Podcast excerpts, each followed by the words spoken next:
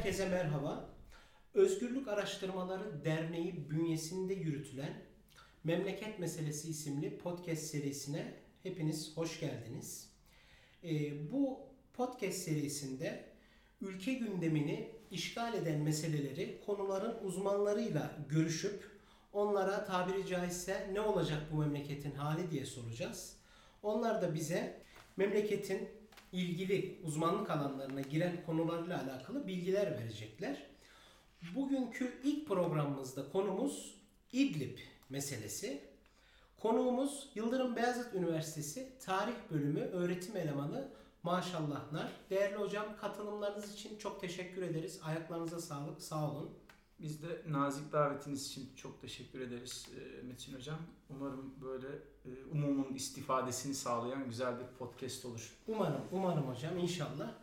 Hocam e, hemen ilk soruyla ben başlayayım. Biliyorsunuz iki gün önceki saldırıyla birlikte İdlib'de 15 15 askerimiz hayatını kaybetti.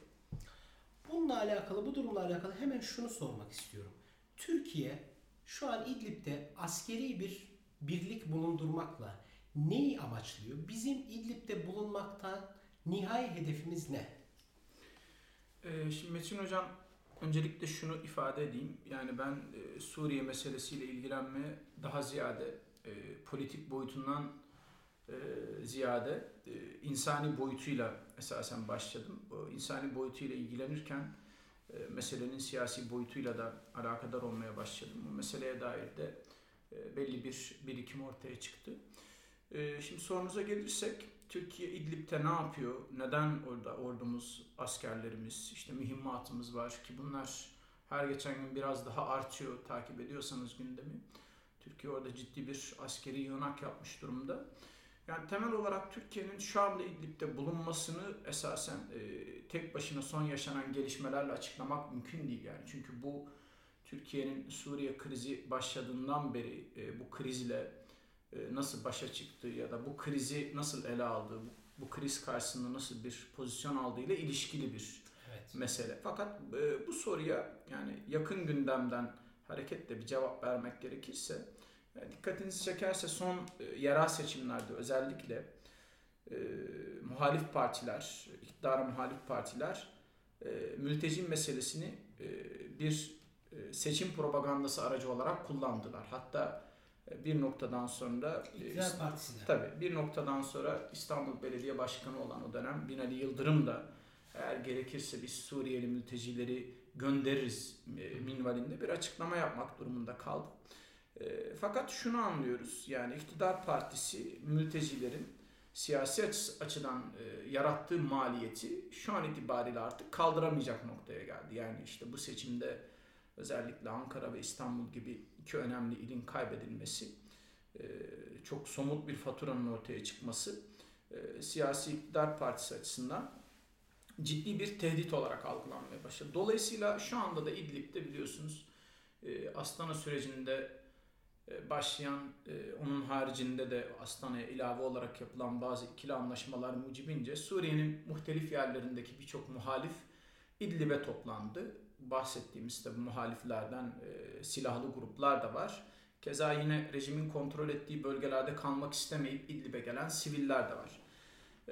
3 milyon civarında bir rakamdan bahsediliyor. Dolayısıyla İdlib'in rejim kontrolüne geçmesi, e, oradaki muhalif bloğun e, İdlib'i kaybetmesi demek 3 milyon civarındaki sivilin yine Türkiye sınırına dayanması anlamına geliyor ki bu iktidar açısından e, hakikaten artık ne sosyoekonomik anlamda ne de siyasi anlamda çok kaldırılamayacak bir e, yük gibi görünüyor. Dolayısıyla iktidar birinci olarak ki bu zaten e, iktidarın söyleminde de somut olarak anlaşılıyor.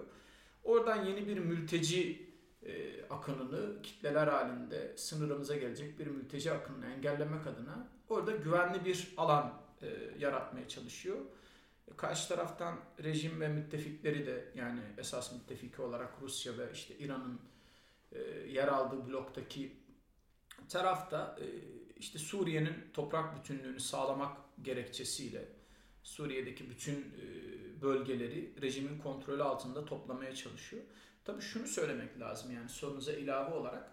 Ben doğrusu e, İdlib'le alakalı senaryoları muhtemelen konuşacağız ama e, rejimin ve onun müttefiki olan Rusya'nın e, bir tutarlılık göstermek adına İdlib'i eğer kontrolü altına alırsa ondan sonra şu anda Amerikan desteğiyle e, YPG, PYD gibi gruplar tarafından kontrol edilen diğer bölgeleri de rejim kontrolünü almak için acaba bir harekat yapacaklar mı? Yani bence bu evet. rejim ve e, destekçileri açısından önemli bir tutarlılık sınavı olacak. E, bunu tabi zaman gösterecek ama benim şahsi öngörümü ve beklentimi soruyorsanız hayır. E, Amerika oradaki grupları himaye ettiği müddetçe ne rejimin ne de destekçilerin onlara yönelik silahlı bir e, harekete girişeceğini doğrusu ben çok tahmin etmiyorum. Bu dediğinizle bağlantılı olarak şunu ben sormak istiyorum hocam. Biliyorsunuz 2015 yılından sonra Türkiye Suriye politikasını yeniden formüle etti. O döneme kadar Türkiye Suriye meselesini Amerikan müdahalesi üzerinden kurguluyordu. Ama 2015'ten sonra Amerika'nın direkt müdahale etme olasılığının kalmadığını idrak edince Rusya ile bu meseleyi halledebileceğine e, kani oldu iktidar. Uçak krizi, Büyükelçinin öldürülmesi gibi münferit hadiseler de bu Rusya ile olan yakınlaşmayı engelleyemedi. Bu noktada tam şunu sormak istiyorum. 2015'ten sonra yeniden formüle edilen ve bu formülün merkezine de muhatap olarak Amerika'nın değil Rusya'nın ikame edildiğini. Başka bir e, yol, başka bir alternatif yani şunu sormak istiyorum. Rusya ile değil de başka bir batılı ülkeyle bu süreci yürütebilir miydi? Yani bizim tek alternatifimiz Rusya ve İran'la birlikte hareket etmek miydi? Yani kırılma noktası olarak da bilmiyorum ne kadar doğru. 2015'i ben gösteriyorum. Ee, şimdi Metin Hocam şöyle yani tabii e, Türkiye'nin Suriye'deki pozisyonunu belki de belirleyen e, sahiplerden bir tanesi olası bir Amerikan müdahalesiyle ya da Amerikan desteğiyle rejimin devrilmesi evet. olabilir. Fakat esasen e, Türkiye'nin Suriye politikasını restore etmesi ya da yeniden gözden geçirmesinin temel sebebi Amerikan müdahalesinin ya da Amerikan desteğinin e, Türkiye için artık çok olası görünmemesi değil. Yani burada temel mesele e, IŞİD'in ortaya çıkışı, IŞİD'in ortaya çıkışıyla beraber Türkiye'nin e, Suriye ile olan sınır koridorunun IŞİD tarafından kontrol edilmeye başlaması, daha sonra e, bu bölgelerin IŞİD'den alınması için Amerikan e, liderliğinde, Amerika Birleşik Devletleri liderliğinde bir koalisyon kurulması ve bu koalisyonda hava desteği sağlanan Kürt grupların e, Türkiye tarafından çoğu terör örgütü olarak tanımlanan bu grupların e, bu koridoru ele geçirmesi ve Türkiye'nin bu bölgelerin oradaki silahlı e, terör örgütü olarak tanımladığı gruplar tarafından kontrol edilmeye başlamasıyla e, bir iç güvenlik tehdidi olarak algılamaya başlamasıyla esasen irtibatlandırmak daha doğru olacak. Çünkü Türkiye'nin Suriye'ye doğrudan müdahale etmesinin biraz zamanlamasına baktığımızda, süreci takip ettiğimizde bu durumun oradaki Kürt grupların yani yine dediğim gibi e, terör örgütü olarak tanımladığı bu Kürt grupların e, o sınır hattında artık bizim için ciddi bir tehdide dönüşmeye başlamasıyla gerçekleştiğini görüyoruz. Dolayısıyla Türkiye'nin Rusya'ya yanaşması e, ki zaten e, Suriye meselesinde verilen tavizlerin umumiyetle bu gruplara karşı askeri harekatlar yapmak amacıyla verildiğini görüyoruz. E, Türkiye elindeki kozları yani en azından Suriye'deki silahlı gruplar üzerindeki etkisini Kürtlere karşı bir e, alan kazanmak ya da onları sınır hattından uzaklaştırmak için kullandı. Tabi o dönemde sizin dediğiniz e, Türkiye bu e, ittifakı başka bir batı ülkesiyle yapabilir miydi sorusunun bence e, çok net bir cevabı yok ama benim kanaatimce yapamazdı. Çünkü e, Almanya'nın ya da Fransa'nın ya da İngiltere'nin yani olası farazi ülkelerden bahsediyorum e, sahada bir etkinliği olmadığı için yani rejim nezdinde bir ağırlığı da olmadığı için e, bize istediğimiz hareket alanını kazandırmaları çok mümkün değil. Yani o gün ittifak yapacağımız aktörün sahada etkin bir aktör olması gerekiyordu. Bizim istediğimiz alanı bize ver, verecek bir aktör olması gerekiyordu. Dolayısıyla o günün şartlarında Rusya ile yapılan ittifak e, esasen çok alternatifi olmayan bir ittifaktı baktığımızda. Çünkü e, zaten Türkiye'nin karşı harekette bulunduğu e, terörist gruplar ABD tarafından e, askeri olarak himaye ediliyordu. Türkiye zaten uzun bir süredir bu konuda e, sürekli şikayetçi bir e, tavır takınıyor. Dolayısıyla e, ABD ile bir ittifak kurmak çok mümkün değildi. E, sahada elinizde kalan diğer aktör Rusya'ydı. E, dolayısıyla onunla bir ittifak yapıldı. Tabi bu ittifak uzun vadede yürütülebilir bir ittifak mıydı? Bugün geldiğimiz noktada çok da öyle bir ittifak olmadığını görüyoruz. Çünkü e, o günün şartlarında e, Rusya'dan taviz koparabilmek için elimizde kullanacağımız bazı kartlarımız vardı. İşte e, Astana sürecinde yürütülen o görüşmeler neticesinde işte Dera'yı, Humus'u, Doğu Guta'yı vesaire o bölgeleri rejimle ve Rusya'yla ikili anlaşmalar yaparak teslim ettik. Oradaki muhalifleri İdlib'e taşıdık ama şimdi geldiğimiz noktada artık sadece İdlib var elimizde. Dolayısıyla İdlib'i kaybetmek gibi bir seçeneğimizin olmamasının diğer bir sebebi belki de şu.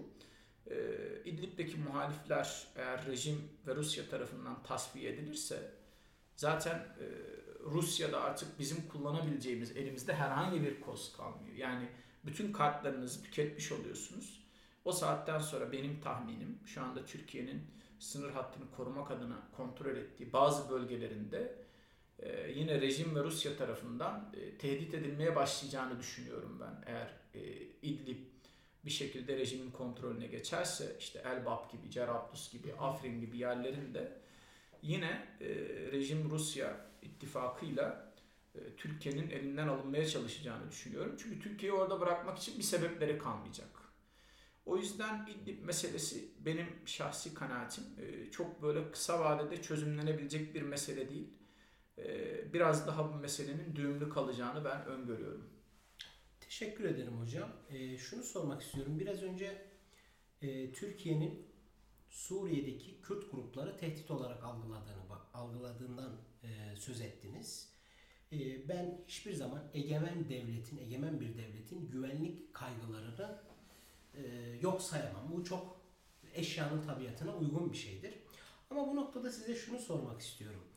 Çözüm sürecinin sona ermesi Türkiye'nin Suriye'deki politikasını değiştirdi mi?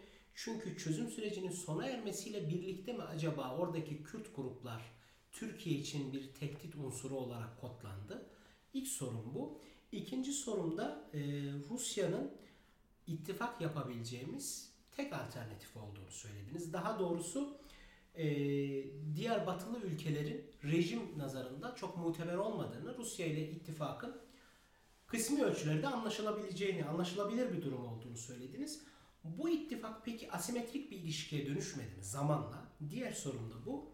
Son olarak da şunu sormak istiyorum. Elimizdeki kartları tüketmemizden bahsettiniz. Onun altını çizdiniz.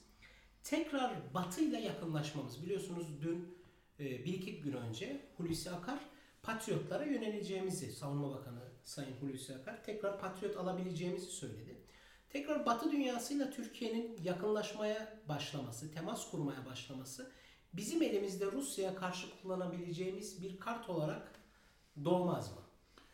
Şimdi şöyle Metin Hocam, yani bu e, silahlı Kürt grupları Türkiye'nin tehdit olarak algılamaya başlaması esasen çözüm sürecinin sona ermesiyle ilgili değil. Yani tam aksine e, ben Suriye'deki e, o silahlı grupların, Kürt silahlı grupların, terör örgütlerinin bir hareket alanı bulmasının Türkiye'deki çözüm sürecinin sona ermesini hızlandıran bir etki yarattığını hmm. düşünüyorum. Yani biraz evet. meseleye tersten bakıyorum. Evet. Çünkü e, Türkiye'nin biliyorsunuz çözüm sürecinin sona erme e, dönemini hatırlarsak yani Türkiye bir seçim arifesindeydi yani ve 7 Haziran. Evet ya da Haziran e, ondan sonra zaten tekrar 1 Kasım'da seçimler yapıldı. Yani o süre zarfında iktidarın e, esasen çözüm sürecini sonlandırmak gibi bir iş çok maslahatına değildi. Yani çünkü tam böyle bir süreçte bir çatışma başlatmak siyasi olarak sizi menfi etkileyebilecek bir şeydi. Dolayısıyla ben çözüm sürecinin bozulmasını e, iktidarın tercihlerinden ziyade e, Suriye'deki hareketliliklerin belirlediğini düşünüyorum. Çünkü peşi sıra gelen Hendek operasyonlarına baktığımızda e, o dönem işte Türkiye ile Suriye arasındaki sınır hattını kontrol eden, büyük ölçüde kontrol eden Kürt grupların bundan cesaret bularak Türkiye ile esasen doğuda kalan toprakları arasında e, irtibat koparmaya çalışan esasen bir hamle yaptıklarını görüyoruz. Yani o hendek operasyonları biraz bize böyle bir şey ihsas ediyor. E, fakat tabi bu e, Kürtlerin beklentileri orada e, hızlı bir şekilde bir otonom yapı kurup işte bir belki bunu bir e, devlete dönüştürme heyecanları e, tabii çok başarılı olmadı. Yani bunun başarılı olmama sebepleri üzerine de konuşabiliriz. E, malum bölgede e, Kürt azınlığın yaşadığı tek ülke Türkiye değil. Yani Evet. Türkiye ile beraber Suriye, Irak, İran e, bu ülkelerde de Kürt azınlıklar yaşıyor. Dolayısıyla e, Kürtlerin bütün bu e, ulus devletlerin e, coğrafi alanını, siyasi alanını delerek, onların hepsinden toprak kopararak burada yeni bir ulus devleti inşa etmeleri bana çok muhtemel görünmüyor. Yani uzun vadede tabii bu mümkün olabilir. Fakat mevcut konjonktürde özellikle Türkiye ve İran'ın rıza göstermediği, Türkiye ve İran'ın istemediği, karşı durduğu bir e, Kürt ulus devletinin kurulma olasılığı bana çok yüksek gelmiyor. Tabii zaman e, ne gösterir bilemeyiz ama. Hocam bir virgül koymanızı rica ediyorum. Buyurun Ee, hocam. Türkiye'nin e, Kürtlerin otonom bir bölgeye sahip olma kaygısı yüzünden Suriye'nin toprak bütünlüğünün her fırsatta altını çizdiğini söyleyebilir miyiz? Şimdi hocam bu soru önemli bir soru, güzel bir soru.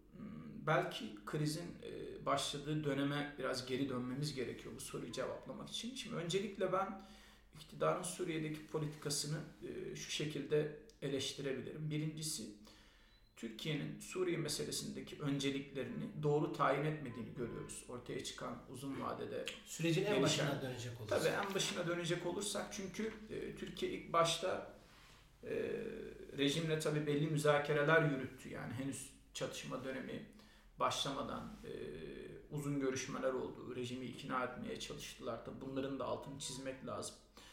E, yani oradaki çatışmanın e, Türkiye'nin iradesiyle başladığına yönelik söylemler var. Ben buna çok katılmıyorum. Yani rejim zaten kendi kararını vermişti. Yani belki Türkiye'nin pozisyonu e, rejimin tavrını şiddetlendirdi ya da bazı meseleleri ele alış şeklini değiştirdi ama e, savaş rejimin kararıydı. Yani bunu öncelikle belirtmek lazım. E, fakat şunu görüyoruz.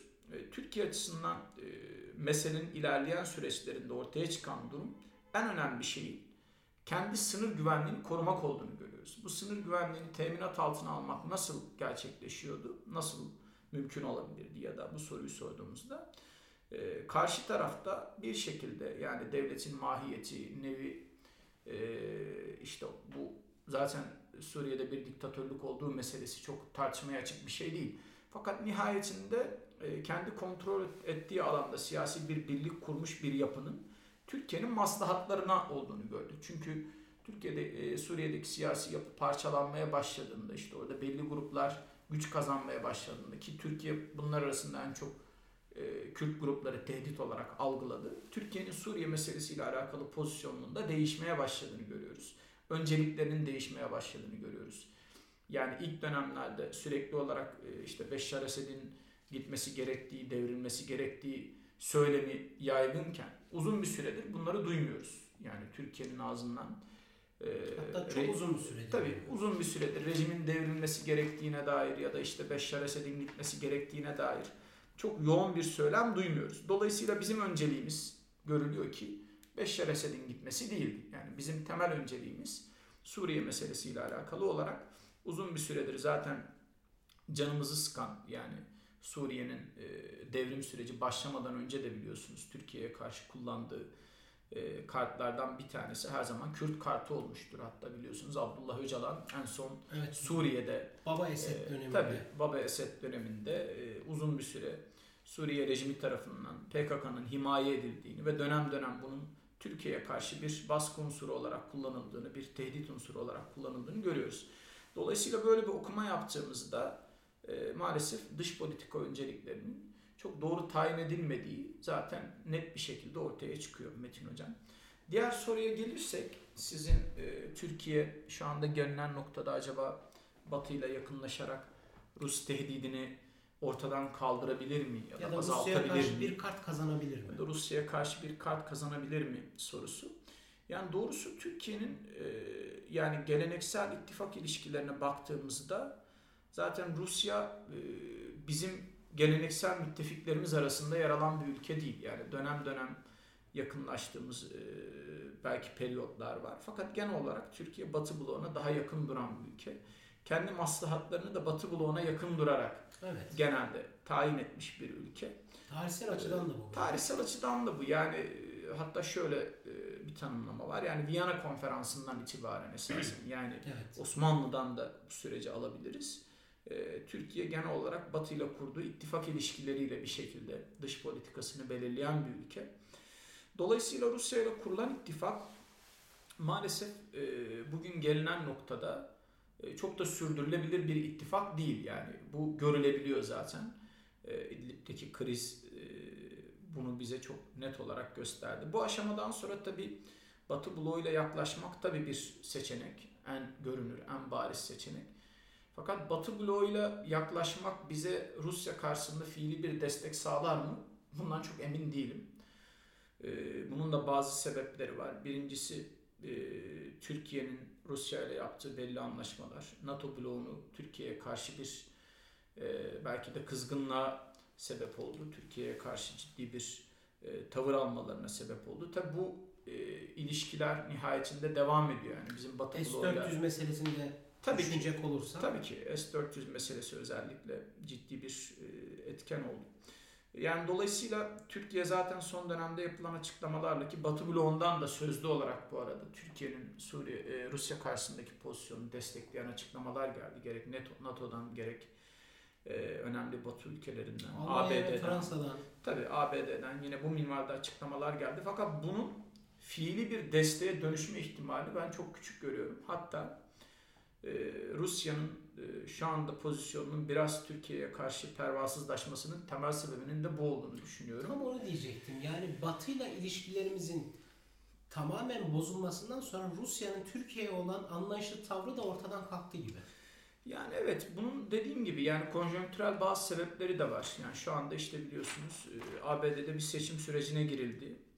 E, ABD'de seçim süreci e, biraz uzun sürüyor. Yani işte Kasım'da yapılacak seçimler için şimdiden Evet.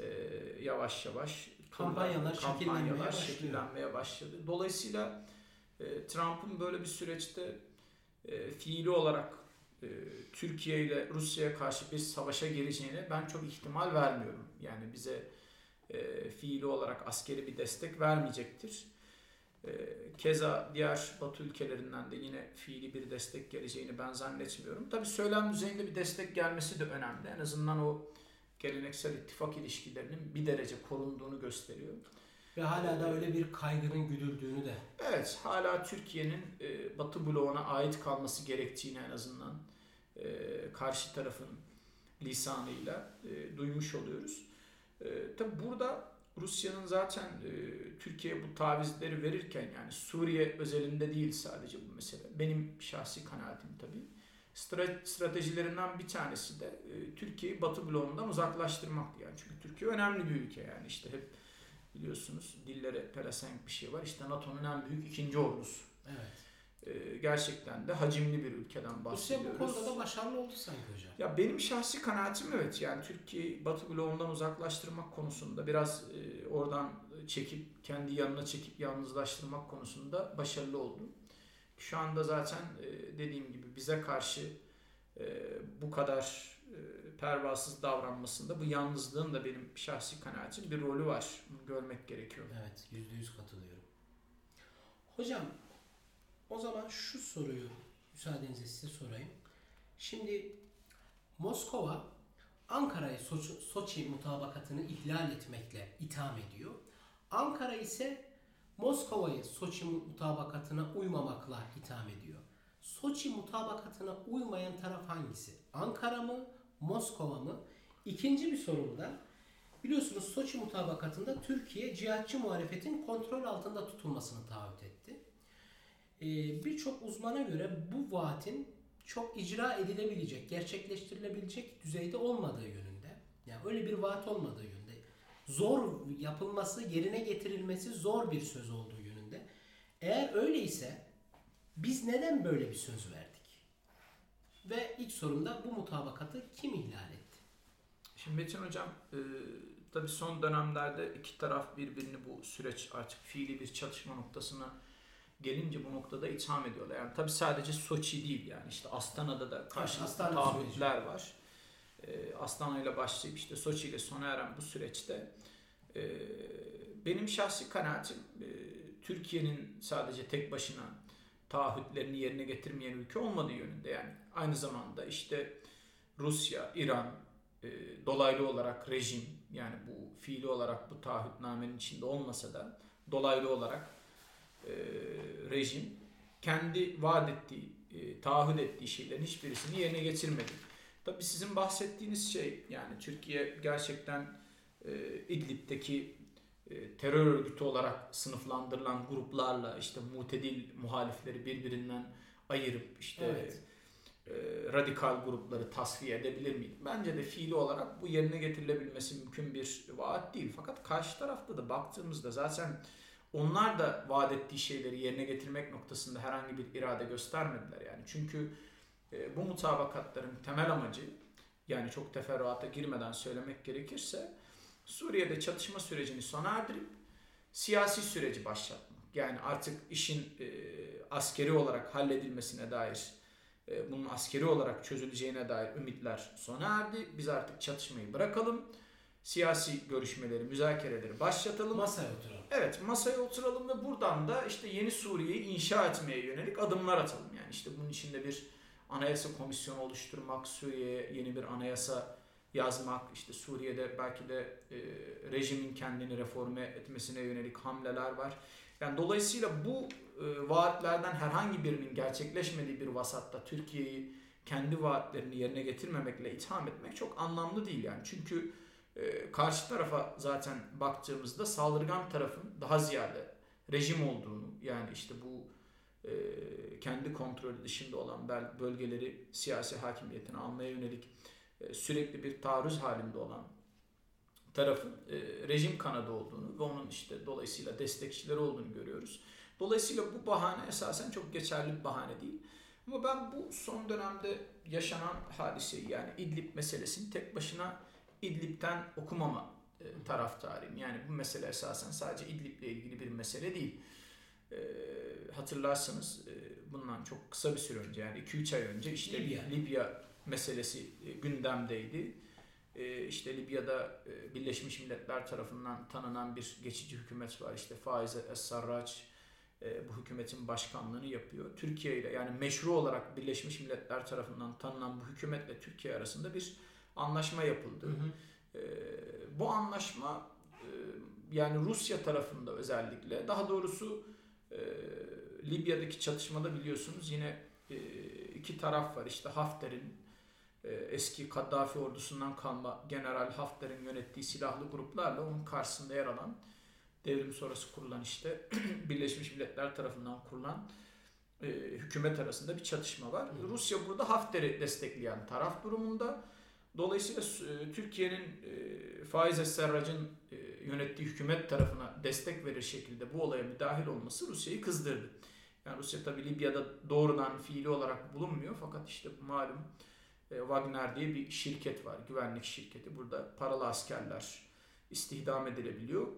E, Rusya Wagner aracılığıyla e, ciddi bir destek sağlıyor Hafter'e. Muhtemelen belki de bir e, istihbarat düzeyinde, işte uzman düzeyinde yine bir desteği var. Dolayısıyla Türkiye'nin Libya hamlesi e, Suriye'deki İdlib meselesini hızlı bir şekilde harekete geçirdi. E, zaten e, İdlib meselesi patladığından beri çok fazla e, Libya'nın da konuşulmadığını, gündemden düştüğünü görüyoruz. Ya dolayısıyla evet yani fin nihaye İdlib'de bu noktaya gelinecekti yani bu kaçınılmaz bir şeydi Ama. Libya'daki sürecin bunu hızlandırdığını, Tabii katalizör görevi gördüğünü Tabii ki yani o Türkiye'nin Libya'daki müdahil e, tavrı bir şekilde e, bu süreci ciddi anlamda hızlandırdı diye düşünüyorum. Yani meseleyi biraz da böyle okumak gerekiyor Metin Hocam. Anladım hocam. Hocam biraz önce e, Şam yönetiminin yani rejimin son derece saldırgan olduğunu söylediniz. Şimdi biliyorsunuz Türkiye'nin e, Suriye sorunu 2011 yılından beri devam eden bir sorun. Yaklaşık 9 yıldır. Türkiye'nin de çok tutarlı politikalar izlediğini ben kendi kanaatimce söyleyemem. Zikzaklı bir hariciye politikamız var Suriye özelinde ama tek tutarlı tavrımız Esed yönetimiyle uzlaşmayı ya da barışmayı reddetmek. En azından direkt olarak. Yani belki Rusya üzerinden ikili pazarlıklar ya da geçici mutabakatlar demeyeyim de e, temaslar olmuş olabilir. Bu noktada şunu soracağım. Hem Şam yönetimiyle doğrudan temas kurmayı reddediyorsunuz. Türkiye için söylüyorum bunu. Hem de Esed güçlerinin İdlib'de size saldırmasından, askerlerinizi şehit etmesinden rahatsızlık duyuyorsunuz doğal olarak. Bu noktada şunu söylemek istiyorum. Hukuken tanımadığınız birisinin sizi de sizin oradaki askeri varlığını hukuken tanımaması çok doğal değil midir? Yani sonuçta dejur anlamda olmasa bile dejura defakto anlamda olmasa bile dejur anlamda Esad hala Suriye'nin meşru devlet başkanı. Birleşmiş Milletler'e göre de meşru devlet başkanı. Bu bir ikilem oluşturmuyor mu? Türkiye'nin politikası için bir tezat oluşturmuyor mu bu husus? Şimdi e, Metin Hocam bu önemli bir soru. Yani Türkiye oradaki varlığını biliyorsunuz e, Adana Anlaşması üzerinden meşrulaştırıyor. Evet. E, yani meşru bir dayanağı hiç yok diyemeyiz. Var. Ama tabii süreç bu noktaya geldikten sonra e, meşru olarak görmediğiniz bir rejimle imzaladığınız bir anlaşma artık ne kadar meşru olabilir? Evet. Bu da başka bir tartışma. Fakat e, ben meseleye biraz şöyle bakıyorum. Yani evet sizin dediğiniz gibi Esed de anlamda hala Suriye'nin devlet başkanı. Belki Birleşmiş Milletler nezdinde de hala kabul gören e, devlet başkanı. Yani uluslararası hukuk nezdinde hala devlet başkanı. Fakat de facto anlamda devlet başkanı mı? Bence esasen bunu konuşmak lazım. Yani Suriye'de yaklaşık 9 yıldır devam eden iç savaşta Suriye'nin yaklaşık yarısının mülteci durumuna düşmüş olması, 1 milyona yakın insanın hayatını kaybetmiş olması yani bu 1 milyonun içinde tabi sadece siviller yok yani savaşçılar belki rejim tarafından öldürülen askerler vesaire hepsi var.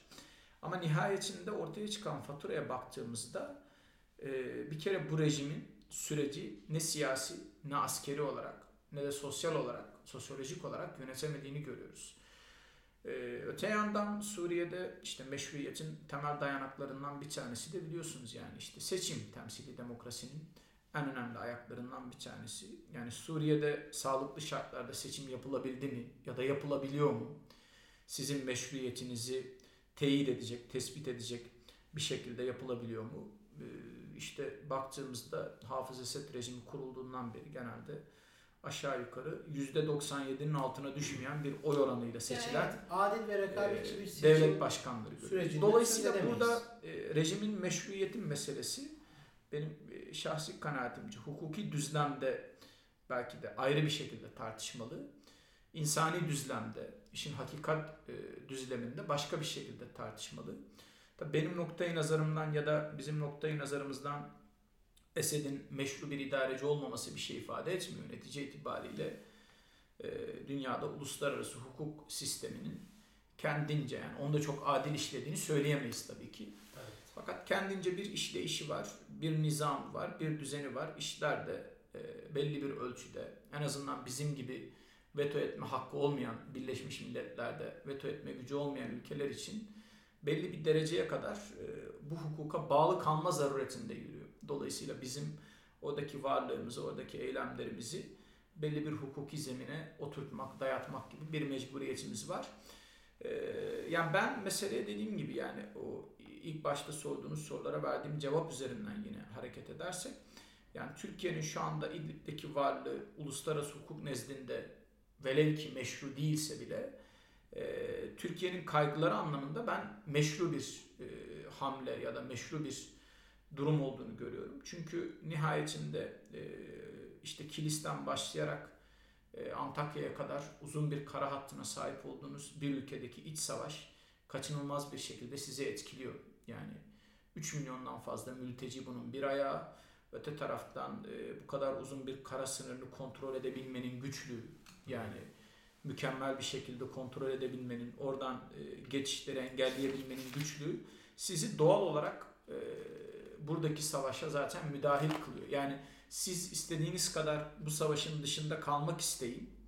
bir şekilde zaten etkileneceksiniz bu savaştan. Yani elbette bu bizim e, en başından itibaren Suriye rejimini doğru e, Suriye Savaşı'nı doğru okuduğumuz ya da doğru pozisyonlar aldığımız anlamına gelmiyor ama nihai olarak e, bizim seçimimiz olmayan ya da bizim dışımızda gelişen birçok mesele var ve bir şekilde bizim bunlarla baş edebilmek için kaçınılmaz olarak Suriye'de bir bizim yanlış hamle yapmamız gerekiyordu.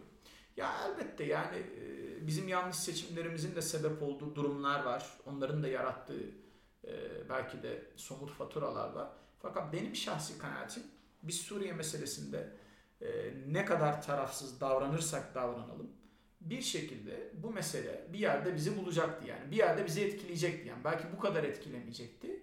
Hı. Ama bir şekilde bizi kaçınılmaz olarak etkileyecekti. Ee, şöyle bir durum var tabii bu e, sizin sorunuzla ne kadar ilişkili olabilir bilmiyorum. Yani Suriye'deki rejimin e, ahlaki pozisyon durumunu ben zaten çok tartışmaya açmıyorum. Yani bu çok artık herkes tarafından gözle görülebilir bir şey. Yani çok böyle ideolojik bir körlük, mezhepçi bir körlük olmadığı müddetçe e, Suriye'deki rejim Türkiye'nin e, ilk o devrim sürecinin patlak verdiği e, süreçten itibaren ona karşı çok böyle rigid ve e, kartlarını açık oynayan bir tavır almasından dolayı e, Türkiye'yi biraz da mülteciler üzerinden esasen cezalandırmaya çalıştı. Yani terbiye etme diyebiliriz. yani şöyle e, Türkiye ya da işte diğer ülkelere bu kadar fazla sayıda mülteci gitmesi esasen sadece savaşın olağan akışı ile ilgili bir şey değildi yani. Bu aynı zamanda rejimin bir politikasıydı yani. Bir stratejisiydi. Çünkü e, kullandığı özellikle varil bombaları e, doğrudan sivilleri hedef alıyordu. Dolayısıyla e, doğrudan sivilleri hedef alarak ki e, bununla alakalı e, insan hakları kuruluşlarının zaten birçok raporlama çalışması var. Suriye'de bombalanan hastane sayısı, Suriye'de bombalanan e, okul sayısı yani doğrudan sivillerin kasıtlı bir şekilde hedef alındığını görüyoruz. Dolayısıyla sivilleri hedef alarak Türkiye'ye doğru bir e, mülteci akını hatta Türkiye'yi de aşarak e, biliyorsunuz Türkiye'de dönem dönem bunu e, batıya karşı bir koz olarak kullanıyor yani mültecileri salarım ha gibi bir Evet. tavırla. Ee, Öte taraftan e, yine rejime karşı bir pozisyon alır gibi görünen Batı bloğunu yine mülteciler üzerinden e, rejimin biraz e, sizin tabirinizde terbiye etmeye çalıştığını görüyoruz. Yani dolayısıyla bu kazara olmuş bir şey değil yani. Bu rejimin stratejisinin bir parçası. Anladım. Yani toparlayacak olursak siz e, Suriye süreci üzerinde şunu söylüyorsunuz. E, Türkiye'nin önceliklerini iyi tayin edemediğinden dolayı sürecin başında dış politika önceliklerini iyi tayin edemediğinden ötürü bu duruma geldiğini ama şu an İdlib'deki varlığımızın da zaruri olduğunu söylüyorsunuz anladığım kadarıyla. Yani tam olarak öyle. Yani bu noktadan sonra Türkiye'nin e, ben İdlib'den çekiliyorum e, ne haliniz varsa görün gibi bir e, tavır alabilecek Tavır maalesef seçeneği yok. Çünkü gelinen noktada bir şekilde bizim e, Suriye'de bir balans kurabilmek, en azından kendi maslahatlarımızı, kendi güvenliğimizi koruyabilmek adına bir şekilde İdlib'de kalmamız gerekiyor. Çünkü dediğim gibi 3 milyon tane insan yaşıyor İdlib'de ve bu insanlar yani en azından görüldüğü kadarıyla e, rejimin hakimiyeti altında yaşamak istemiyorlar. Çünkü karşı taraftan şöyle ithamlar da var. İşte aslında İdlib'de yaşayan sivillerin rejimin kontrol ettiği bölgelere doğru geçmeye çalıştıkları ama bunların e, Suriye'deki işte silahlı muhalif gruplar tarafından önlendiğine dair. Engellin evet. Ben e, bunun çok doğru olmadığını düşünüyorum. Çünkü e, eğer gerçekten e, Suriyeli siviller e, rejimin kontrolü altında yaşamak istiyorlarsa yani şu an Türkiye'de yaklaşık 3,5-4 milyon e, Suriyeli var. Bunların yani rejimin kontrol ettiği bölgelere doğru hareket etmelerini görmemiz gerekiyordu. Yani en azından Halep bize çok yakın bir bölge ki bize gelen zaten mültecilerin çoğu da e, sınırsal yakınlıktan dolayı Halep'ten geldi. Böyle bir durum görmüyoruz. Yani rejimin orada ne güvenlik anlam, anlamında istikrarı sağlayabildiğini, en azından kendi vatandaşlarının tekrar ülkelerine geri dönüşünü sağlayacak bir ortam hazırladığını, ne de e, sosyoekonomik anlamda Suriye'nin şu anda yaşanabilir bir durumda olmadığını görüyoruz. Yani zaten e, uzun vadede de yani bu savaşın sebep olduğu tahribatın çok böyle kolay tamir edilebilecek bir şey olmadığını düşünüyorum. Hocam bir de bunlardan bağımsız yani göç olgusunun temelinde de şu vardır. Bir yere göç edersiniz günden güne tekrar geri dönme isteğiniz azalır. Çünkü artık orada da bir e, hayat, bir düzen kurmaya başlarsınız. Yani bu da belirleyici olabilir. Hocam doğal, çok doğal bir durum bu. Yani yakın zamanda e, kulak verdiğim bir haberde duydum. Yine bu yakın dönemde biliyorsunuz bu göç fenomeni sadece Suriyeli mültecilere münhasır değil. Yani Tabii. dünyanın birçok ülkesinden daha yaşanabilir, daha güvenli görülen alanlara doğru bir göç dalgası var.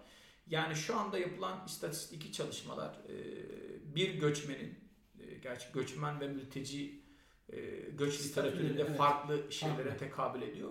Ama e, bir mültecinin gittiği yerde asgari olarak 5 yıl yaşadığını söylüyor. Evet. Ki zaten bu e, iltica hali bir zaman sonra bir yerleşikliğe de dönüşebiliyor. İşte Afgan. Savaşı'ndan Evet. sonra Pakistan'a göç eden e, Afgan göçmenlerin hala Pakistan'da yaşamaya devam ettiğini görüyoruz. Yani tabii. Afganistan hala stabil bir ülke olamadı yani. O da bir etken ama e, Türkiye için de benzer bir senaryo e, çok muhtemel. Muhtemel, evet. Hocam söyleşimizin sonuna doğru geliyoruz yavaş yavaş. Son sorum şu. Ee, bu söyleşiyi toparlayacak olursak Suriye'deki siyasi hedeflerimizi, ülkenin siyasi hedeflerini ben şu başlıklar altında topladım. Sizin ilk e, konuşmanızın başında vurguladığınız bir, Türkiye sınırları üzerindeki mülteci baskısını minimize etmek, azaltmak. Radikalizm dalgasından korunmak.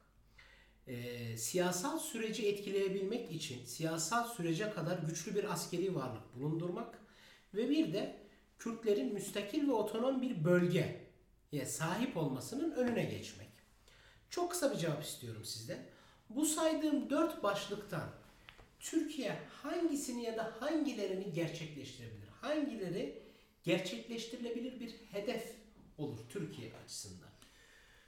Yani tabii e, Suriye'de kısa vadede bir çözüm dolayısıyla yeniden siyasi istikrarın sağlanması mümkün değil.